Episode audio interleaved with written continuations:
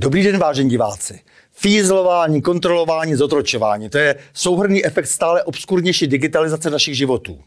Zástupy pologramotních dětí odkojených počítačovou virtualitou na veřejných zdrojích závislých pseudomělců či skorumpovaných pirátů a pubertálních grindílistů hýkají blahem. Co jim zbývá? Umějí se pouze přizpůsobovat a kriticky myslet se nenaučili. A tak společně se současnými eh, globálními otrokáři i sami sobě pletou oprátku. Nedochází jim, že odevzdávají prakticky své životy i životy svých nejbližších do rukou nadnárodního ďábla, když sdílejí všechno se všemi.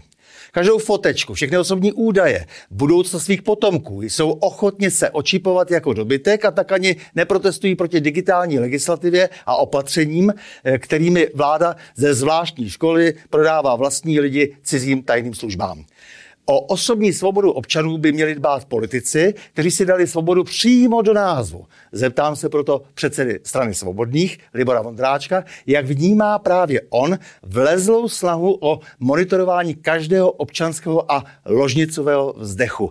Eh, vážený Libore, jak ty vlastně vidíš eh, celý ten digitalizační proces? Nezdá se ti nám, že nám vlastně Orvelovské je brána eh, poslední jaksi špetka soukromí, která nám ještě zůstává?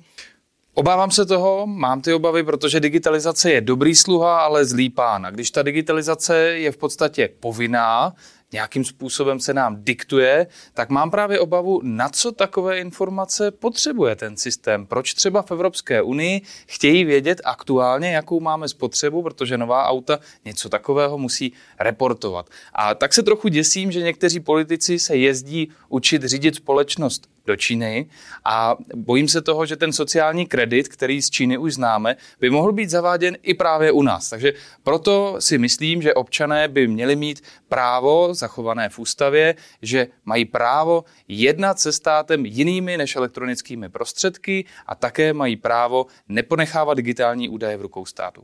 Eh, co si myslíš o čipování? Protože když se čipovali třeba psy, eh, tak to znamenalo, že stejně vždycky vědí, eh, kudy se s tím sem procházíš.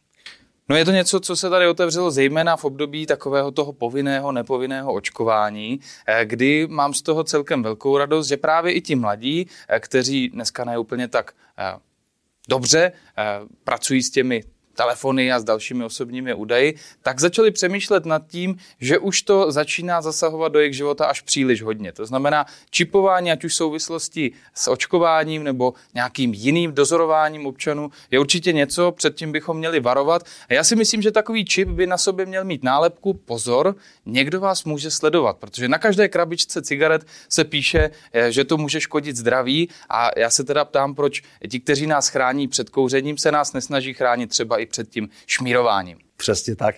Eh, potom, prosím tě, jako, jak vlastně je to s tou kontrolou sociálních sítí? Původně to měla být vlastně, měl to být nástroj eh, prohlubující se demokracie, ale ono se nakonec ukázalo, že všechny ty Facebooky, Google, Twittery, YouTube eh, manipulují politickými systémy jednotlivých zemí, protože oni některé názory potlačují, jiné názory naopak podporují a zviditelňují.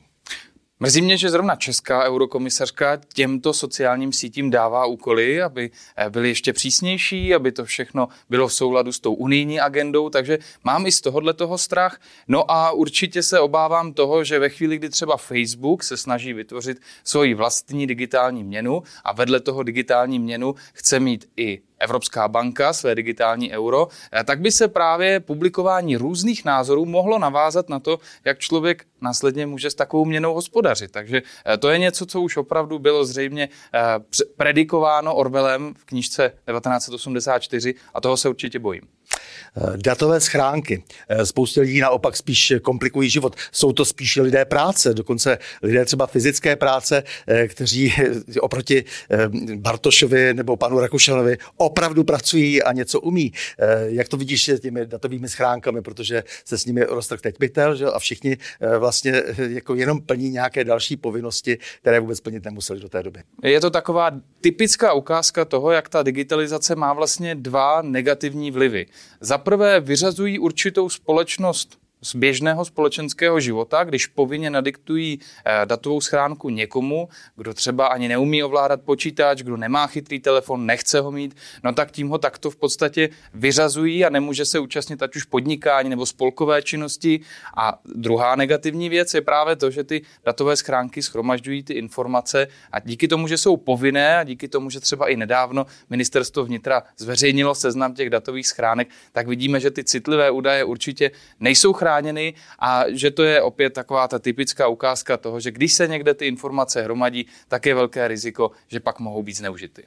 Ono to tak bylo od počátku těch 90. let. Unikaly vždy informace z ministerstva vnitra, eh, ocitaly se vždy někde v tom mezinárodním prostoru. To znamená, od počátku tady byl velký zájem na tom monitorovat obyvatelstvo, dělat z toho potom svůj biznis a v podstatě ho fízlovat. Tak to bylo vždycky. Bohužel se našlo dost lidí ochotných vlastně ty data e, nějakým způsobem tunelovat. Proto, jak už jsem říkal, jako občan bych byl velice rád, kdybychom v ústavě měli zachovanou možnost nejenom platit v hotovosti, což už se objevilo v Senátu, ale i právě tu důležitou větičku, že občané mají právo nekomunikovat se státem elektronickými způsoby a ne, nezachovávat v rukou státu digitální Samozřejmě. údaje. Typicky teď ty zdravotní údaje, eh, opět, když se řešilo očkování, byla to v roce 2022 kauza, kdy od 1. ledna se to začalo všechno zhromažďovat. A jsem rád, že už se o tom děje i o světa a že právníci i třeba z našich řad, mladí dokonce, eh, tak dávají lidem rady, jakým způsobem se zřeknou toho, jak se bránit, aby ty informace nebyly zneužity, aby je eh, nemohli nahlížet ti, kteří je nemají nahlížet. To mě moc těší. Milí Libore, já tě moc děkuji za rozhovor a s vámi, vážení diváci, se těším na další setkání u cyklu O čem se mlčí.